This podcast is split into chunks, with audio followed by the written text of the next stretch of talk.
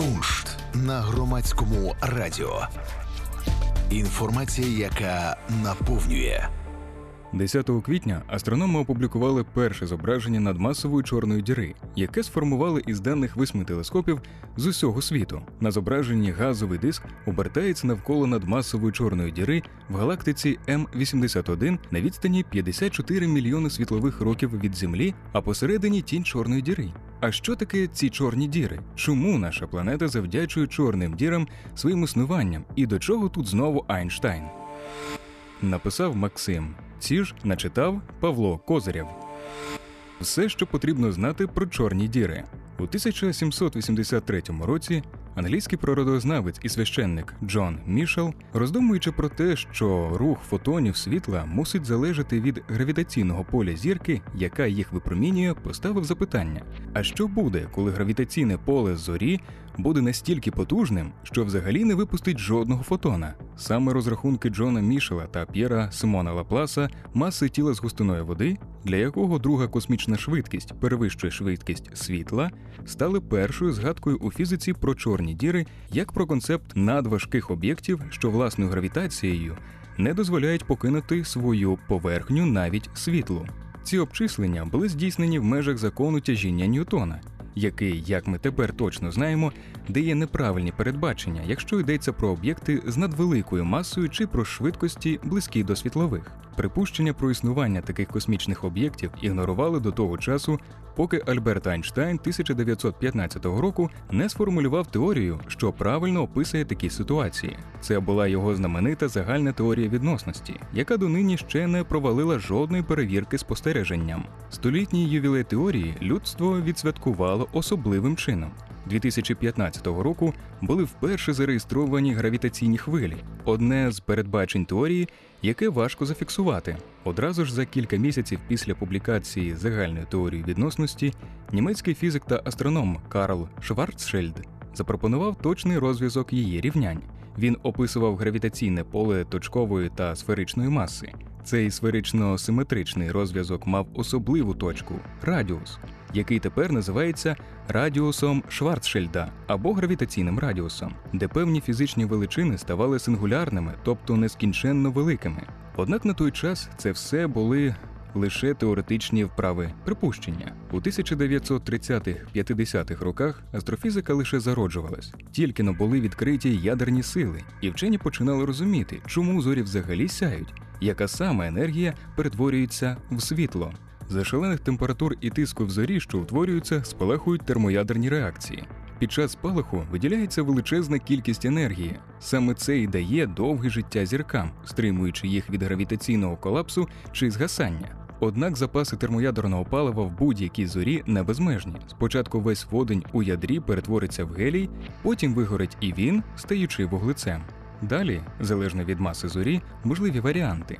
У 1931 році індійський учений Субрахманян Чандрасекар показав, що якщо зоря важча за 1,4 маси сонця, то бути стабільною у вигляді газової кулі після вигорання термоядерного палива вона не може. Так він теоретично передбачив існування нейтронних зірок, надкомпактних важких об'єктів у вигляді нейтронного газу, в якому електрони падали на ядра атомів, не маючи змоги протистояти величезній гравітації. Через це в атомах залишилися лише й нейтрони. А 1939 року американець Роберт Опенгеймер показав, що навіть нейтронний газ не здатний протистояти гравітації, якщо початкова маса зорі була більшою за три маси сонця. Наразі нам невідомі сили природи, що могли б завадити зорі колапсувати до радіуса меншого за її гравітаційний радіус. Тож така зоря загине у грандіозній катастрофі, колапсує в чорну діру. Отже, чорні діри кінцевий етап життя зір, які під час народження були щонайменше втричі важчі за наше сонце, і які під дією сил гравітації склопсували до розміру свого гравітаційного радіуса, який і вважають їхнім реальним радіусом. Тут знову дає про себе знати загальна теорія відносності. Річ у тому, що надзвичайно велике значення гравітаційного поля, що створюється таким колапсуючим об'єктом, приводить до того, що ефекти загальної теорії відносності стають помітними навіть гігантськими. Зокрема, дуже сповільнюється час з точки зору зовнішнього спостерігача в областях з великою напруженістю гравітаційного поля поблизу радіуса Шварцшельда. Простіше кажучи, теорія передбачає, що на відстані самого радіуса до центру чорної діри час з боку зовнішнього спостерігача завмирає. Жоден сигнал, включно зі світлом, не має змоги покинути область із радіусом меншим та рівним гравітаційному радіусу чорної діри. Такі теоретичні об'єкти спочатку називали замороженими зорями. Тільки 1967 року Джон Віллер вперше вжив термін чорна діра. А тепер для чорних дір використовують визначення колапсуючі об'єкти. Таким чином, повністю сформовану чорну діру зовнішній спостерігач ніколи не побачить. Останні сигнали, що передали б образ такого об'єкта, ніколи не покинуть саму чорну діру.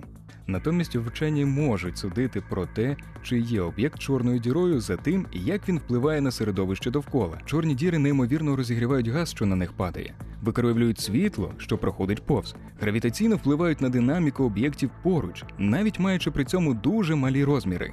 1960-70-ті роки стали тріумфом теоретичних передбачень у астрофізиці. 1967 року через спостереження були відкриті нейтронні зорі. Із зародженням рентгенівської астрономії дійшла черга і до чорних дір. Наприклад, 1964 року був відкритий об'єкт Cygnus X1 – потужне джерело рентгенівського випромінювання. Згодом виявилось, що це подвійна зоря, і тут один із компаньйонів у цій парі проявив одразу дві цікаві властивості. По-перше, його маса виявилась більшою за критичну визначену Опенгеймером. Астрономи люблять подвійні системи, в яких дві зорі кружляють у гравітаційному танці одна навколо одної. Річ у тому, що в таких системах легко можна визначити масу обох партнерів, вимірюючи одночасно період обертань та відстань між ними, оскільки вони намертво зв'язані законами Кеплера. По-друге, світність цього компаньйона змінювалась дуже швидко, за тисячні долі секунди, хоча один із постулатів теорії відносності Einштейна накладає обмеження на таку зміну. Адже згідно з нею, швидкість поширення інформації та світла має добре відоме граничне значення. А для цього, щоб світність усього об'єкта змінилася, потрібен час щонайменше для того, аби світло пройшло від одного його краю до іншого. Цих фактів випливало, що розмір цього компаньйона мусить бути всього лише кілька кілометрів у діаметрі. Саме такими є гравітаційні радіуси об'єктів із зоряними масами. Так, чорна діра, абсолютно чорний об'єкт, видала свою присутність у цій системі. Згодом учені виявили зовсім інший клас чорних дір, не пов'язаних із зоряною еволюцією. Ними виявилися надмасивні чорні діри в центрі галактик, зокрема і в центрі нашого чумацького шляху. Маси таких об'єктів складають мільйони або й мільярди мас сонця. Вчені спостерігали за такими чорними дірами щодо того, як дізналися, чим вони є. Наприклад, квазари згустки енергії, видимі в діапазоні радіохвиль або навіть у діапазоні видимого світла, відомі ще з першої половини 1960-х. Найскравіші в абсолютних величинах спостережені об'єкти у всесвіті. Вони є нічим іншим, як далекими галактиками з активними ядрами, надмасивними чорними дірами, що шалено розігрівають газ під час акреції. Він і випромінює цю шалену кількість енергії. Нашій галактиці пощастило. А от більшості інших галактик ядра чорних дір активні, і вони випалюють своїм жорстким рентгенівським випромінюванням околиці. Тож, можливо, життя на землі з'явилося завдяки ще й такій винятковості чумацького шляху. Озвучки науково-популярних статей це спільний проект журналу Куншт та громадського радіо. Куншт на громадському радіо. Інформація, яка наповнює.